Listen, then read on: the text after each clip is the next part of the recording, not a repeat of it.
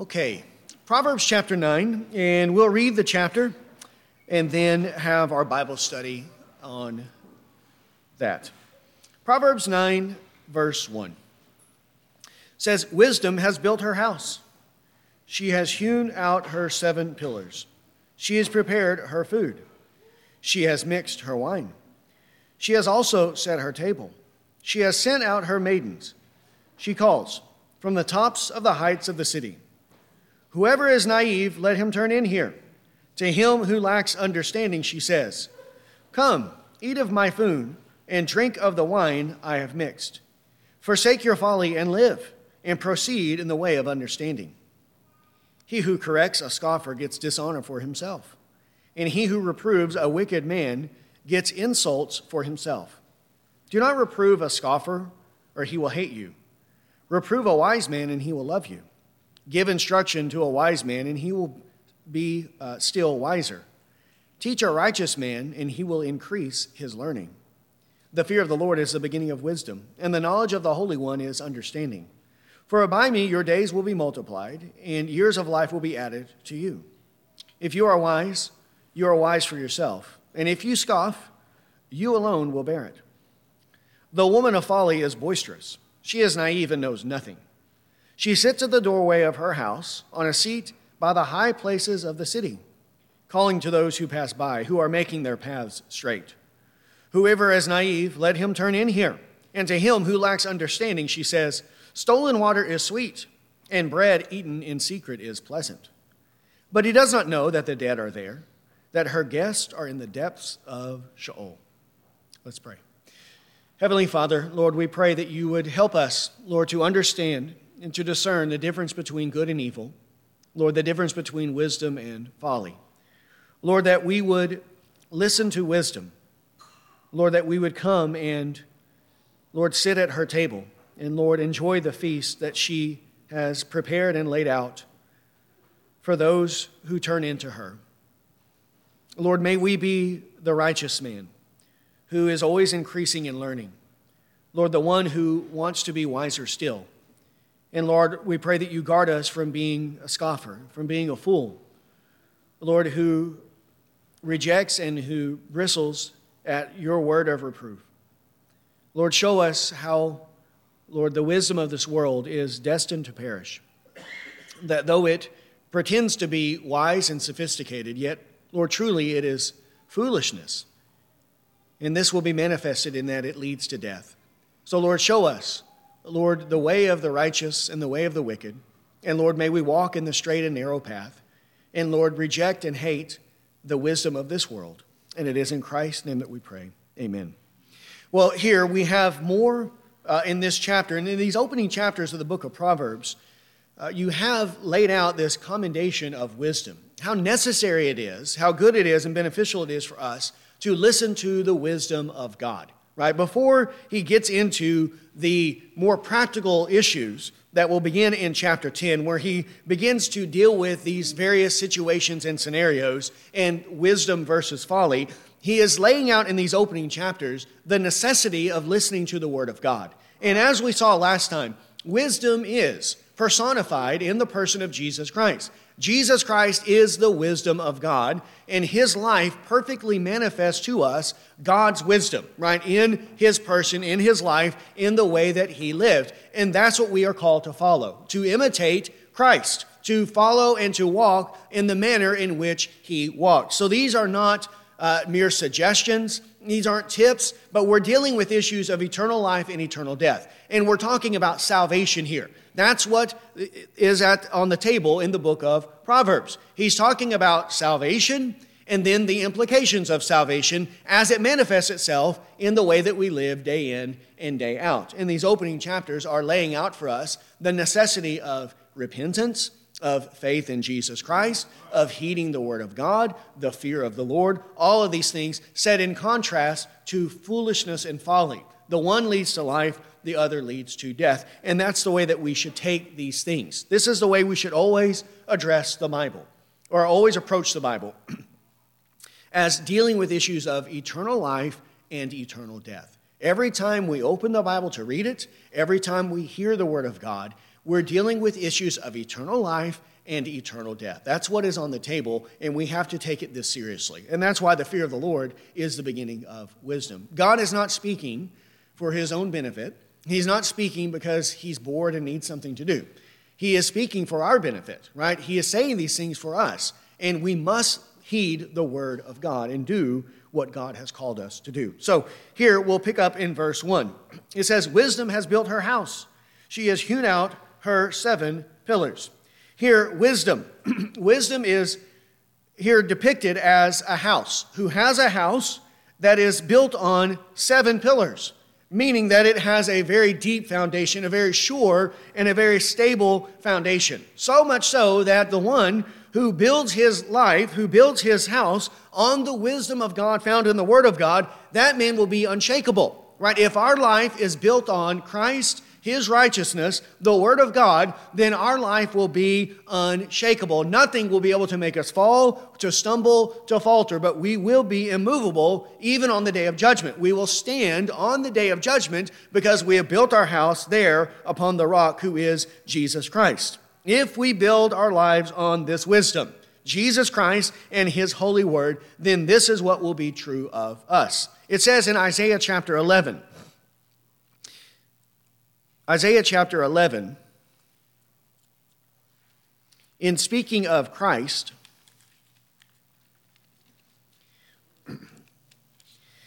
it says in Isaiah 11, verse 1 Then a shoot will spring from the stem of Jesse, and a branch from his roots will bear fruit.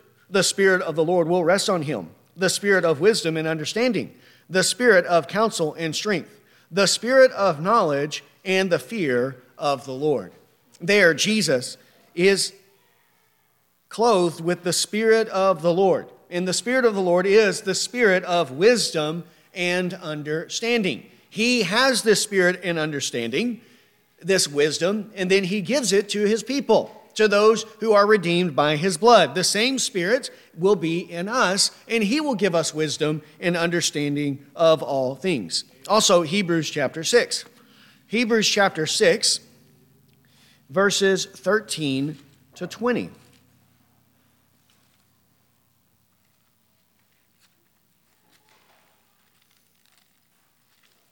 Hebrews 6 13 says, For when God made the promise to Abraham, since he could swear by no one greater, he swore by himself, saying, I will surely bless you, and I will surely multiply you. And so, having patiently waited, he obtained the promise. For men swear by one greater than themselves, and with, uh, and with them an oath given as confirmation is an end of every dispute. In the same way, God, desiring even more to show to the heirs of the promise the unchangeableness of his purposes, interposed with an oath, so that by two unchangeable things, which it is impossible for God to lie, we who have taken refuge would have strong encouragement to take hold of the hope set before us. This hope we have as an anchor of the soul, a hope both sure and steadfast, and one which enters within the veil where Jesus has entered as a forerunner for us, having become a high priest forever according to the order of Melchizedek.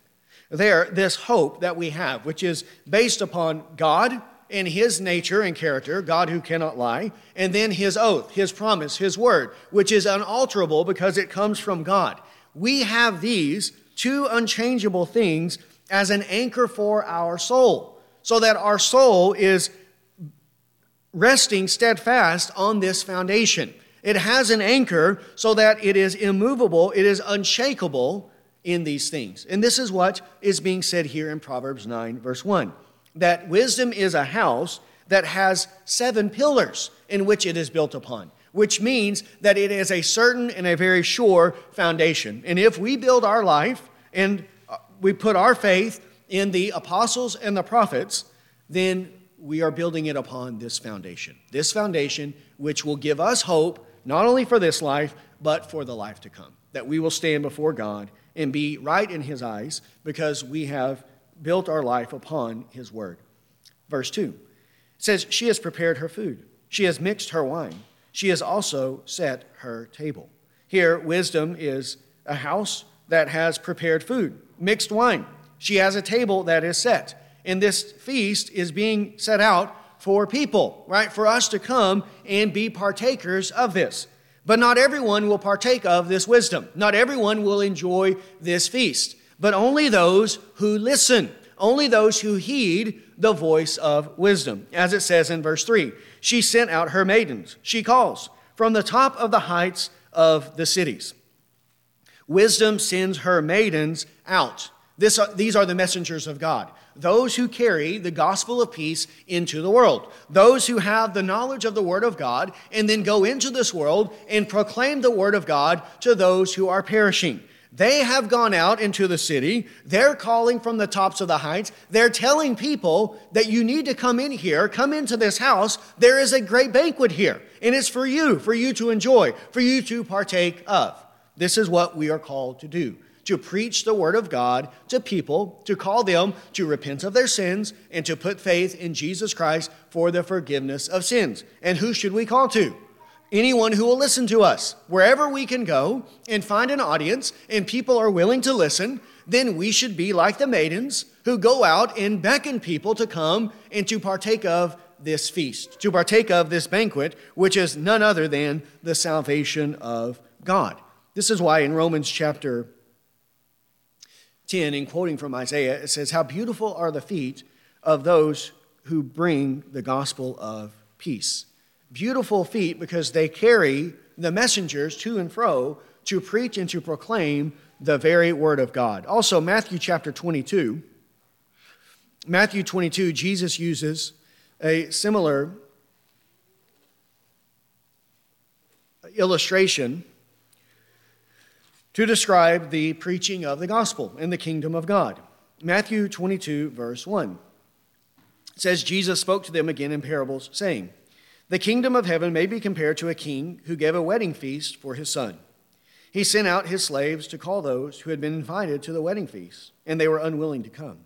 Again, he sent out other slaves, saying, Tell those who have been invited, Behold, I have prepared my dinner. My oxen and my fatted livestock are all butchered, and everything is ready. Come to the wedding feast. But they paid no attention and went their way, one to his own farm, another to his business. And the rest seized his slaves and mistreated them and killed them. But the king was enraged and sent his armies and destroyed those murderers and set the city on fire. Then he said to his slaves, The wedding is ready, but those who are invited were not worthy. Go therefore to the main highways, and as many as you find there, invite to the wedding feast. Those slaves went out into the streets and gathered together all they found, both evil and good, and the wedding hall was filled with dinner guests. So there, the king sends out his messengers, his slaves, the prophets, to call those who were invited. They didn't want to come, they were unworthy for this, so he slaughtered them. And then he sends them out to call others, to go out and to get others and bring them in that this feast may be occupied, that his hall would be filled with these people. And who are these slaves other than the prophets, the apostles, and those who preach the testimony of the prophets and the apostles? And they are going out calling people to come to the banquet. Come to the banquet that has been prepared. And this banquet is the salvation of God, salvation in Jesus Christ. Verse 4 Whoever is naive, let him turn in here. To him who lacks understanding, she says. Right here, they are preaching to the naive, telling them that you are naive, you are simple, you are a fool. And in the book of Proverbs, simple, naive, fool, these are synonyms for wicked, for a wicked, worthless person. One who is an unbeliever, one who trusts in his own wisdom, his own understanding, but who does not trust in the Lord and does not build his life upon the word of God. And here we are to call people who are naive, which is true of all unbelievers. All unbelievers, they think that they're the wisest person in the world. They think that they are the fount and the, the source of all wisdom and understanding. And if we would listen to them, don't most people believe this? That if we would listen to them, our life would be better, everything would work out smoothly, and that we should do everything that they say. Everyone has an opinion on every single topic. And if you listen to them, it's all going to be great for you. But this isn't the case at all. Who should we listen to? We should listen to God alone. We should listen to the Word of God. And in order for us to do that, we must first be convinced that we are not as brilliant as we think. We are not nearly as sophisticated as we think. We are not as wise as we think, but actually, all of our perceptions of reality, of the world, of our own life, our own ideas and opinions are completely worthless, that they're no good at all, that these are actually in opposition to God, and we must reject our own wisdom and then come and learn from Him to gain His wisdom. We have to admit and come to the understanding that we are naive people who have no understanding at all. Then and only then will we turn in here. That's why we have to tell people this. We have to tell people that you claim to be wise, but actually the Bible says you're a fool and you must repent of your foolishness and you must believe the Word of God. That is where true wisdom is found in the Word of Christ, not in the Word and in the wisdom of men. We have to say this to those who are naive and lack understanding, and then we ourselves have to admit this about ourselves. Every time we come to the Bible, this should be on our mind. We should have this conclusion that my own perceptions are worthless. I don't want my own opinions. I don't want the opinions of others. I simply want to know what does God say? What is his word? What is his declaration on this topic or that topic? That's what we should desire and want every time we read the word of God. Verse 5 says, "Come, eat of my food and drink of the wine that I have mixed." Come eat the food of wisdom and drink the wine of wisdom. And what is this food and what is this wine that he's talking about? Well, we just read it in Isaiah chapter 25. Isaiah 25 is using the same illustration or metaphor to describe salvation. And that's what the book of Proverbs is describing for us. It is the salvation of God, the forgiveness of sins, the removal of the veil that is over the nations, which is death. Isaiah 25, 6. The Lord of hosts will prepare a lavish banquet for all peoples on this mountain, a banquet of aged wine, choice pieces with marrow, and refined aged wine. Here, this is the, the best. Aged wine, right? Isn't aged wine, old wine is better than new wine. And then pieces with the marrow, which is the fine cuts of meat. This is the good stuff, the stuff that has all the flavor and that everyone wants right? So he's using food and drink as a metaphor for salvation to show the greatness of the salvation of Christ. And it says in 7 On this mountain he will swallow up the covering which is over all peoples, even the veil which is stretched over all nations. He will swallow up death for all time. Right? Isn't that the covering over all the nations? Is there not any nation in the world that has been spared from death. Is there any tribe or nation in the world where the people live forever, where they have eternal life in their natural body? No. Every single aspect or every single corner of the globe, every tribe, every nation has been affected by the sin of Adam because we all come from Adam. This is why we must believe in the historical Adam as taught in the Bible, and that he is the source of the entire human race, that all men came from Adam. This is why this is true. Because when he sinned, we all died in Adam, and all the nations came from Adam. So all of them have that same guilt of sin and the penalty of sin upon them in their birth, in their birth, all nations. Well, who will swallow this up? Who's going to have to take it away? Right? We can't take it away. We don't have the power to.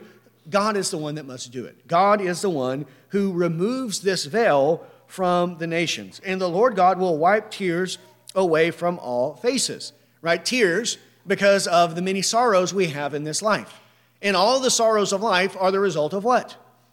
The one sin, the sin of Adam. This is why there is sorrow, hardships in this present life. Well, God's going to take all that away death, all sorrow, all hardship, all tears wiped from our eyes. And He will remove the reproach of His people from all the earth, for the Lord has spoken.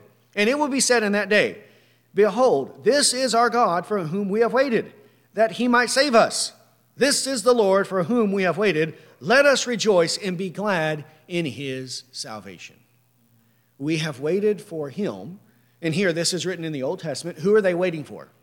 They're waiting for Christ to be revealed from heaven. And then when he is revealed, he is the one who accomplishes through his person and work this great salvation. God the Father doing it, accomplishing it through God the Son. So, does the Old Testament talk about salvation? And do they understand sin and death? Right? How could they not? It's, it's absurd that the Old Testament doesn't teach salvation through faith in Jesus Christ. That's what Isaiah 25 is talking about, and that's what Proverbs chapter 9 is talking about as well this salvation of God. Verse 6. What about repentance? Do they know about repentance in the Old Testament? Verse 6 Forsake your folly and live. Proceed in the way of understanding. What does it mean to forsake your folly but to repent? Repent and turn away from your folly. You have to admit that the way I've been living, right, all of my deeds, everything that I've done, everything that I believe and thought, it's all foolishness. It's no good. So, if, for example, someone is an idolater who worships false gods, and somebody comes and preaches the true gospel to them, and tells them that these gods that you worship are not true gods, they're false gods, and preaches the true God to them and faith in Christ to them, and they believe in Christ, then what do they have to do with their idols? They have to burn them up, they have to get rid of them. They have to turn from their idols to serve the living God, as they did in Thessalonica. This is what we must do. We must forsake our folly. Whatever sin there is, whatever foolishness there is, we have to forsake it. We have to give it up. We have to abandon it. Right? This is what we must do at our conversion and then also throughout the rest of our life. Because do we not have areas in our life where foolishness is still there? We have it creep up momentarily, temporarily because of the flesh, and we have to continually overcome it. We have to continually forsake whatever is foolish within us. And what happens if we forsake folly? You live. Meaning, if you don't forsake folly, what's going to happen? You're going to die, right? You're going to die. Forsake your folly and live, and proceed in the way of understanding. Repent of your sins, trust in Christ, you will have eternal life, and then proceed. Carry on in the pathway of understanding, which is live a godly life. Repent, believe in Christ for the forgiveness of sins, and then live a godly life. Isn't that the sum total of the Christian life? Isn't this what we're supposed to do? Right there in one verse, in Proverbs chapter 9, verse 6. Notice in Luke 24, Luke 24, that we are commanded to preach repentance for the forgiveness of sins. Repentance for the forgiveness of sins. And sometimes the Bible will say, believe in the Lord Jesus Christ and you will be saved. Sometimes it'll say, repent and you will be saved. Sometimes it'll say, repent and believe or believe and repent. But all of it is always together. How can we repent of sin without believing in Christ? And how can we believe in Christ without repenting of sin? Right? They always go hand in hand together. Luke 24, 46. I say that because most of the time today, people don't want to hear repent. They just want to hear believe, meaning some superficial decision in Christ. And then you can go and live in your sin however you want, and you're still going to go to heaven. But that's not what we we're supposed to proclaim to people. We have to preach repentance. And many times the Bible emphasizes repentance because that's exactly what people don't want to hear. But that's what we need to hear, and that's what we need to proclaim. Luke 24 46 he said to them, Thus it is written, that the Christ would suffer and rise again from the dead the third day, and that repentance for forgiveness of sins would be proclaimed in his name to all nations, beginning from Jerusalem. You are witnesses of these things. Repentance for the forgiveness of sins must be proclaimed in Christ. An example of this would be Luke chapter 3. Luke 3 verses 7 to 14.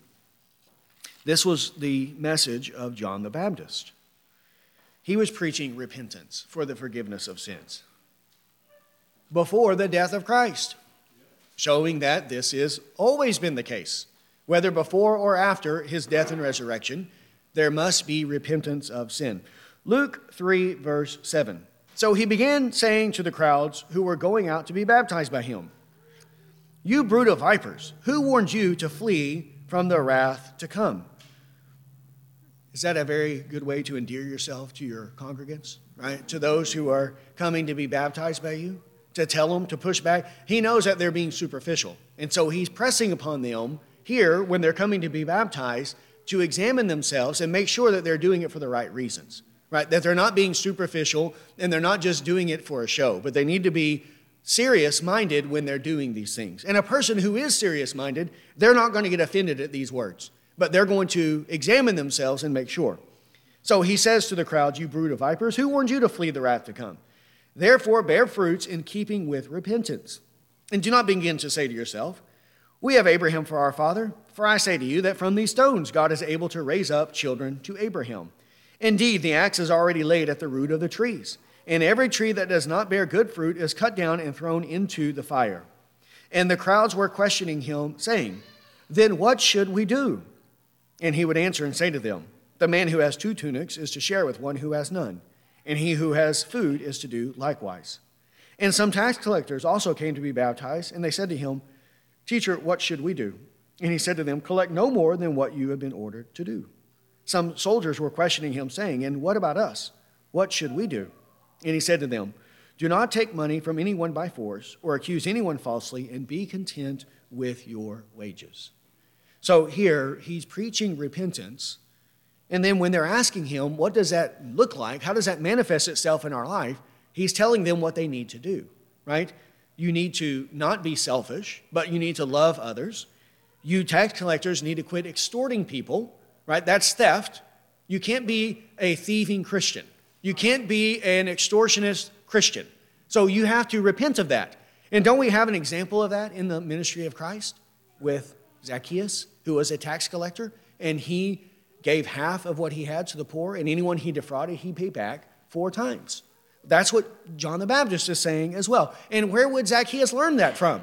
Jesus, who's preaching to him repentance for the forgiveness of sins, and the soldiers right? They're, they're lying about people, accusing people falsely in order to extort money from them.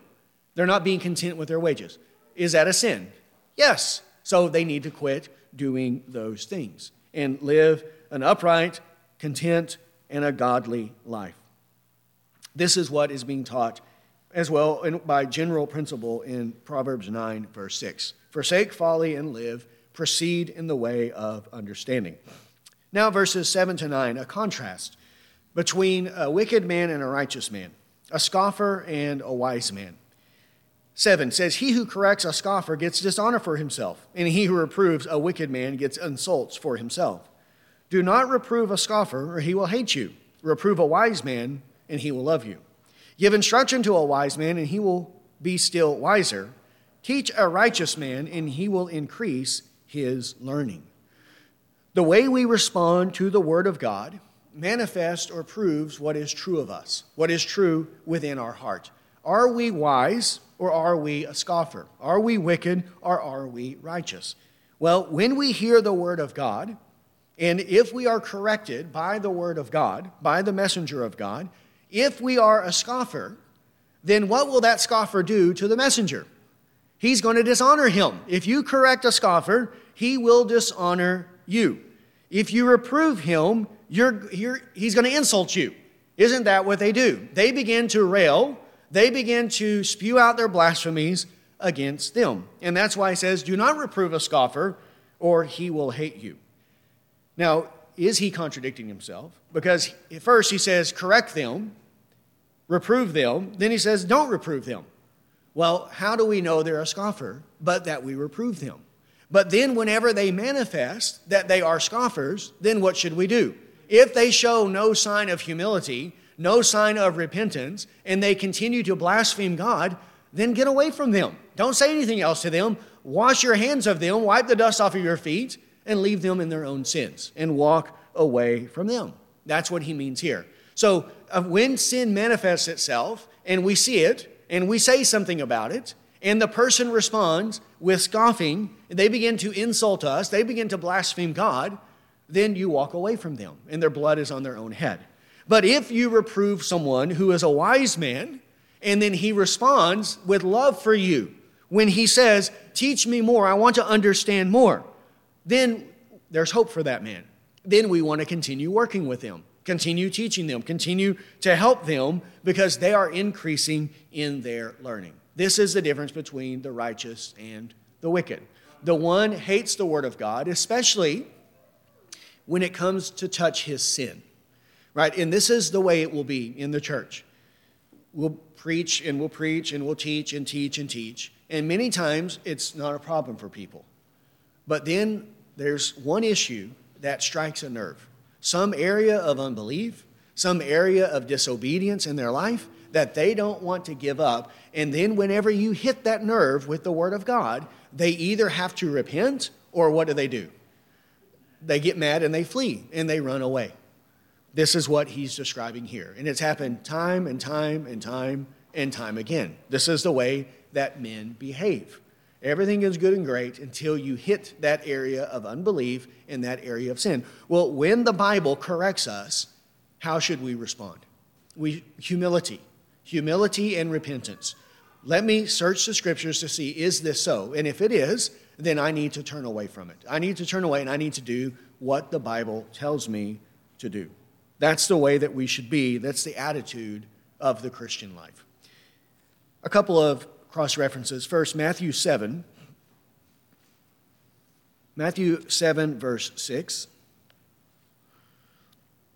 Matthew 7, 6 says, Do not give what is holy to dogs, do not throw your pearls before swine, or they will trample them under their feet and turn and tear you to pieces. That's the same as don't reprove a scoffer. If you know someone is a blasphemer and a scoffer against God, then why would you give them the holy things of God? Don't do that. They're going to turn and devour you.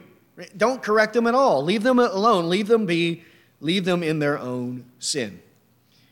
Psalm 141. The other side of the coin is the righteous man. And what is he like?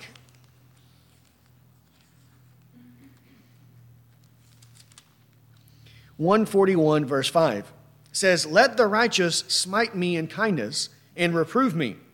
It is oil upon the head. Do not let my head refuse it, for still my prayer is against their wicked deeds. So there he says, Let the righteous smite me. Let him do it in his kindness. Let him reprove me. Right? If I am in sin, I want the righteous man to come and to reprove me, confront me, and that's going to be for my benefit and for my good. So that's the way that we should be willing and ready to hear the word of God and to listen to the reproof of others. Verse 10 The fear of the Lord is the beginning of wisdom, and the knowledge of the Holy One is understanding. For by me your days will be multiplied, and years of life will be added to you. Here, the fear of the Lord is the beginning of wisdom. And what is this fear of the Lord that we must have? Well, doesn't Jesus say, Do not fear those who kill the body but cannot kill the soul? I will tell you the one that you should fear. Fear him who can destroy both soul and body in hell. The fear of God, the fear of judgment, the fear of standing before God.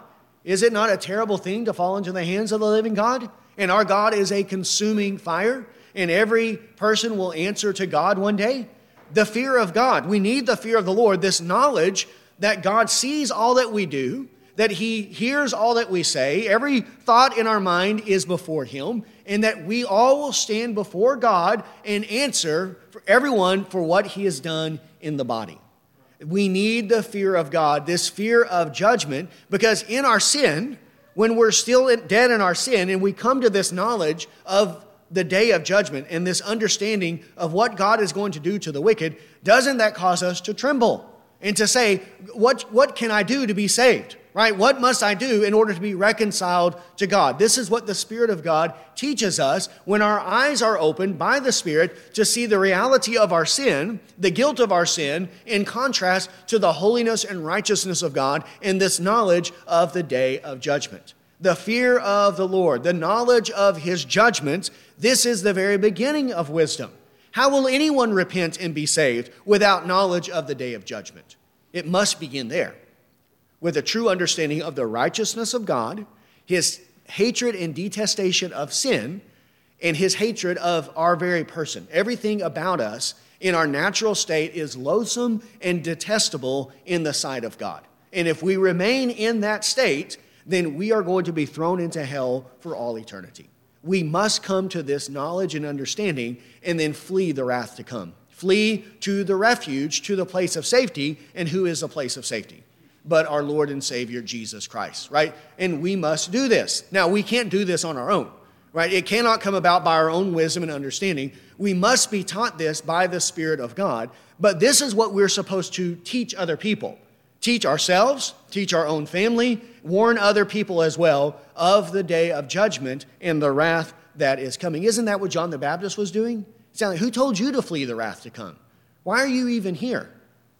Who told you to come out here and flee the wrath to come? So we have to be preaching and teaching these things. And then also notice he says, knowledge of the Holy One is understanding. True understanding is knowledge of the Holy One. What do we have to understand about God? He is the Holy One. He's not one holy person amongst many other holy ones, but He and He alone is the Holy One. He is the righteous one. And everything else in comparison to God is what? Filth, disgust, everything. Even the moon is not bright, and the sun are not bright in the sight of God. How much more man, who is a maggot, the Son of Man, who is a worm? This is as it says in Job 25. Who are we, right, but maggots before God? He is the Holy One of Israel. And this is the one that we have to answer to. This is the one that we have to be right in his eyes. And that's the problem, generally speaking, with men. They think that by their own goodness, they can appease God. That if they're good, good people, if their good deeds outweigh their bad deeds, then they're all going to make it to heaven one day. Isn't this what people believe? But how do you define good? Who's the one that determines the standard of what it means to be good? Well, here it tells us it's the Holy One of Israel, the Holy God. He's the one that determines this standard. And who can measure up to God's standard, to God's expectation? No one, only Jesus Christ. Yes, none of us can, only our Lord and Savior, Jesus Christ. We must have the fear of God. Joshua 24.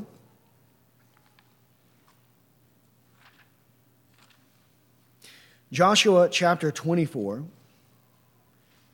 verse 19. 24 19. Then Joshua said to the people, You are not able to serve the Lord, for he is a holy God. He is a jealous God. He will not forgive your transgressions or your sins. If you forsake the Lord and serve foreign gods, and he will turn and do you harm and consume you after he has done good to you. So here, they, the people don't understand, right? That's what he's dealing with. It's not that God won't forgive anyone or that there's not salvation. He will, but not superficially. Not when people have no desire or no expectation to turn away from their idolatry and their sin. And the reason they think that they can appease God and have God's favor and also go and worship and serve their false idols and go out and commit immorality and everything's going to be okay is because they don't understand that He is a holy God. He's a holy God. And that's the same problem we see today, whether it be in the culture and we also see it in the churches today.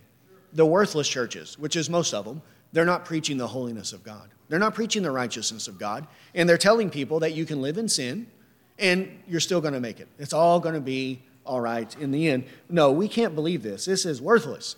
And we can't have true knowledge of God without an understanding that He is the Holy One of Israel. So we have to see our sin in light of His righteousness, and then we have to vindicate God. God, you are right to condemn me. You are right to pronounce a curse of death upon me. Didn't Isaiah do this in Isaiah chapter 6? Woe is me, I am undone, for I am a man of unclean lips. He pronounced a curse upon himself because he saw himself in light of the glory of God. And who was that God that he saw there in Isaiah 6? Well, the Apostle John tells us he saw the glory of Christ. Christ, that is who he saw because no one has seen God the only begotten God, has revealed him. Then verse 12, Proverbs 9:12. If you are wise, you are wise for yourself, and if you scoff, you alone will bear it. Now here he's not saying that if we are wise, it doesn't impact anyone else. Of course, if we're wise, it will impact other people. A father who is wise and who has understanding, who understands the word of God, well, isn't he going to teach his wife and his children and his grandchildren those things? And it's going to be a great benefit to them in terms of their knowledge and understanding of God. And if that father is a scoffer, who's a profane man, a drunkard, and a glutton and does and commits all sorts of immorality, then isn't he going to set a bad example for his children and grandchildren that's going to impact them as well, right? So he's not denying that what we do, our words, our deeds, our example, doesn't have an impact upon this or that person. But in terms of the day of judgment, each man will answer for what? What he has done, his own deeds. And if the Father is wise, then on the day of judgment, he will be wise for himself right? God will reward him according to his wisdom, right? And again, by wisdom, we're talking about salvation, his faith in Christ. He will enter into the kingdom of God, but his children and grandchildren will not get in based upon his wisdom if they themselves have not also believed and put their faith in that wisdom. And if a man is a scoffer, then on the day of judgment, he's going to bear his sin and he's going to be cast into hell and his children and grandchildren are not going to be cast into hell because of his sins. Now, if they follow after him and live a scoffing life like he did, then they're going to answer for their own sins. This is the way it is when we stand before God. Each man will be repaid according to what he has done. He has done. And the clearest example of this, or teaching of this, is Ezekiel 18. Ezekiel 18, because here the people are complaining against God against God's justice and his righteousness, saying that they are in a miserable state and it's their father's fault. Right? Their fathers did it, they, they ate sour grapes, and then the children, their teeth are set on edge. We're, we're receiving the repercussions of what our fathers did. And Ezekiel is saying, no, this isn't the case at all. You people are getting exactly what you deserve. This is the way it is people always making excuses. They were making excuses back then. people are making excuses today. Everyone has a lame excuse before God. But God won't put up with it. Ezekiel 18, verse 1. Then the word of the Lord came to me, saying, What do you mean by using this proverb concerning the land of Israel, saying, The fathers eat the sour grapes, but the children's teeth are set on edge? As I live, declares the Lord, you are surely not going to use this proverb in Israel anymore. Behold, all souls are mine. The souls of the Father as well as the souls of the Son is mine. The soul who sins will die. But if a man is righteous and practices justice and righteousness, and does not eat at the mountain shrines or lift up his eyes to idols of the house of Israel, or defile his neighbor's wife, or approach a woman during her menstrual period, if a man does not oppress anyone, but restores to the debtor his pledge, does not commit robbery, but gives his bread to the hungry, and covers the naked with clothing, if he does not lend money on interest or take increase, if he keeps his hand from iniquity and execute true justice between man and man, if he walks in my statutes and my ordinances so as to deal faithfully, he is righteous and will surely live, declares the Lord God. Now, here, he's not saying righteous on his own, righteous by his own strength, righteous by his own power. The life he's describing is the life of faith, the life that is the fruit of salvation. When a person is truly saved, changed by the Holy Spirit, regenerated by the Spirit, puts true faith in Christ, then this is the kind of life that they will live. And they are called righteous men.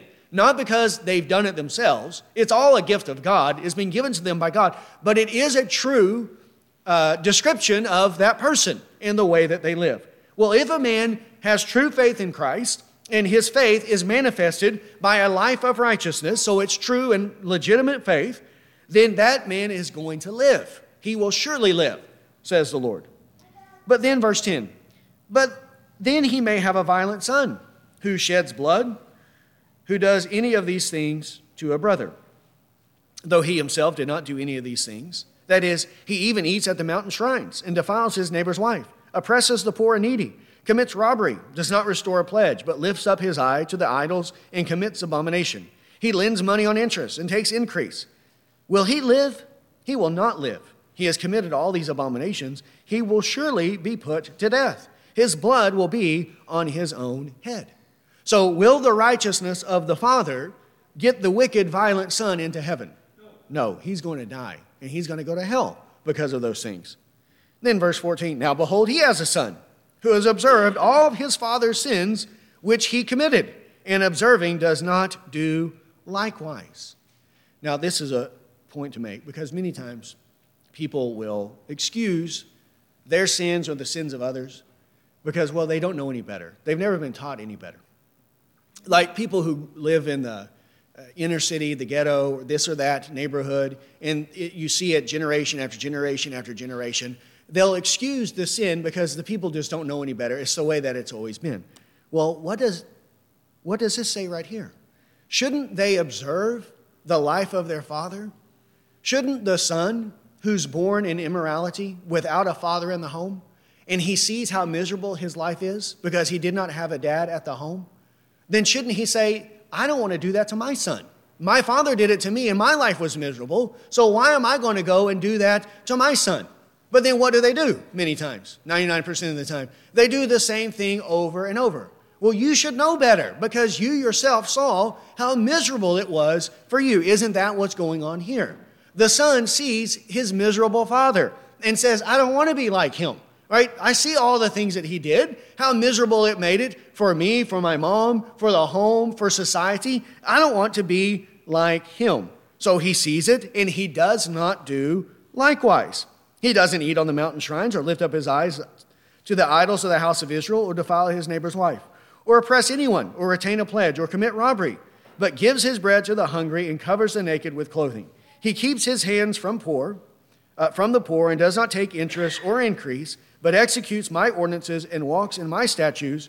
He will not die for his father's iniquity; he will surely live.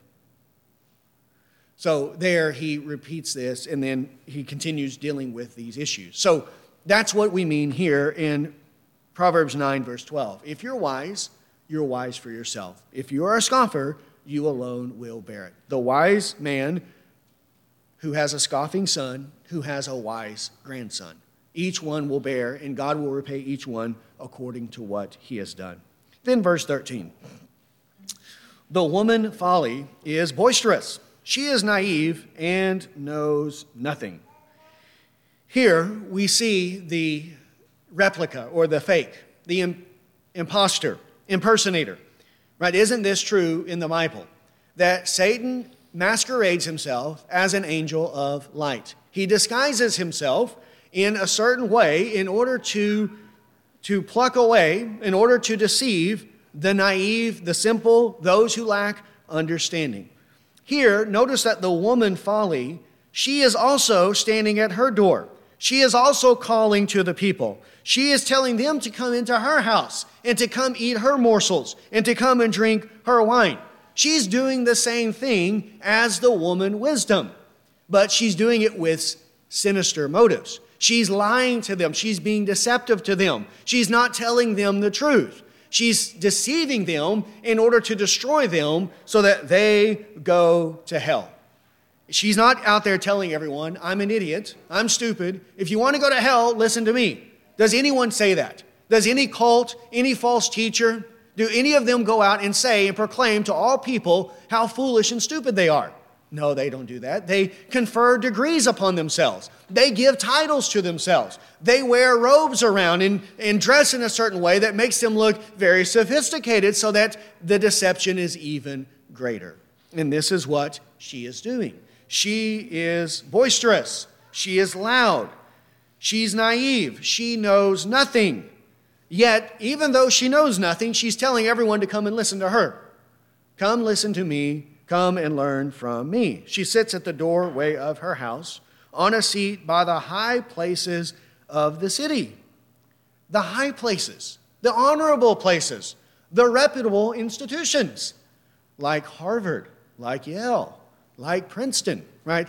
Which they're not reputable in our eyes, they're detestable to us, right? Who would want to go to those worthless schools? Because much of what they believe and teach is foolishness, right? Complete and utter garbage. They don't even know the difference between a man and a woman. Even I knew that in, in early age. It's obvious, right? You can tell if you grow up on a farm, there's the male cow and there's the female cow. And a child can learn that at a very early age. Yet these people, these masters of the universe, these wise men and women, they don't even know the difference between a man and a woman. And yet, we're supposed to go to them for knowledge and wisdom. They're telling us how we should live, how we should order our life, what we should believe, our values that we should adopt. Aren't they doing this all the time? telling us what we should do, constantly pontificating to us and to everyone else about their wisdom and all that they have. They claim to be wise, it says in Romans 1:22. But actually, what are they? They are fools. Claiming to be wise, they became fools and exchanged the glory of the immortal God for images resembling mortal man and birds and animals and creeping things. Revelation chapter 17 describes the world, the devil, the Antichrist, using these types of images. Revelation 17, 3 to 5. It says, And he carried me away in the Spirit into a wilderness. And I saw a woman sitting on a scarlet beast, full of blasphemous names, having seven heads and ten horns. The woman was clothed in purple and scarlet, and adorned with gold and precious stones and pearls, having in her hand a gold cup full of abominations and of the unclean things of her, of her immorality. And on her forehead a name was written, a mystery Babylon the Great, the mother of harlots and of the abominations of the earth. This is how the world, the flesh, the devil, they are presented in this way as a prostitute, a brazen prostitute but with gold and precious stones and all these pleasures right there in her right hand, calling for us to come and to drink and enjoy. And it's going to be great. You're going to, you're going to live in a way that you've never lived. You're going to enjoy all the wonderful pleasures of life. Well, what do we have to have to overcome this? We have to have discernment. We have to have faith. We have to have our practice of discernment trained by a constant practice to distinguish good from evil, according to Hebrews chapter 5, verse 14. We have to be able to see through these lies and not be caught up in these many deceptions. Then, verse 15 Who is she calling to? Calling to those who pass, who pass by, who are making their paths straight. Now, certainly, the naive, foolish woman, she's calling to everyone, anyone who will listen to her. But here specifically, it's those who are trying to make their path straight. Well, who in this world are trying to make their path straight? But the Christians, the believers. We're the ones that want to walk on the straight and narrow. We're the ones that want to do the will of God. But she's telling us to come over here. Come over here and listen to her. So she is tempting even the Christian, even the believer, to forsake the way, turn aside from the path, and do not walk in the straight ways of the Lord. It says such in Revelation chapter 2 Revelation chapter 2, this is what was happening at the church in Thyatira is that there was a false prophetess there in the church who was leading the bond servants of Christ to commit immorality. She was doing this there in the church. Revelation 2:20 I have this against you that you tolerate the woman Jezebel who calls herself a prophetess and she teaches and leads my bondservants astray so that they commit acts of immorality and eat things sacrificed to idols. So that's what she's doing there in the church. Those who are bondservants of Christ, who are walking on the straight and narrow, she's leading them astray so that they commit immorality and eat things sacrificed to idols. They commit abominations against God. This is what the naive woman is doing. This is what she wants to do to us. Verse 16 Whoever is naive, let him turn in here. And he who lacks understanding, she says. So here she is pretending to offer wisdom, right? Isn't she calling in the same way that we saw of wisdom? Wisdom was saying the same thing. If you're naive, turn in here. If you lack understanding, come to me and I'm going to teach you. Well, that's what she's doing as well. So she's claiming to have wisdom, to have understanding. She has a form of godliness, but she denies its power. This is the way that they are. So, no one, again, is out there telling us that they are fools, that they want to send us to hell, that if you listen to them, that they're a prophet of the devil. No one's saying that. Everyone is claiming to have true, legitimate wisdom. But how can we discern between what is true, who we should listen to, and who we should reject? The Word of God. We have to go to the Bible, to the Word of God. This is our source of understanding, right? By which we judge all men in everything that is said. What is she saying? Stolen water is sweet, and bread eaten in secret is pleasant. Stolen water is sweet. You didn't earn it, you didn't purchase it, you stole it, but it's sweet. It's not bitter, it's sweet, it's good. You're going to love it. But you didn't have to pay for it, right? Who wants to pay for anything? And bread eaten in secret is pleasant. Eaten in secret because it's stolen bread. You steal it and you go eat it in a secret place. You can't do it openly because you're going to get caught and thrown in jail.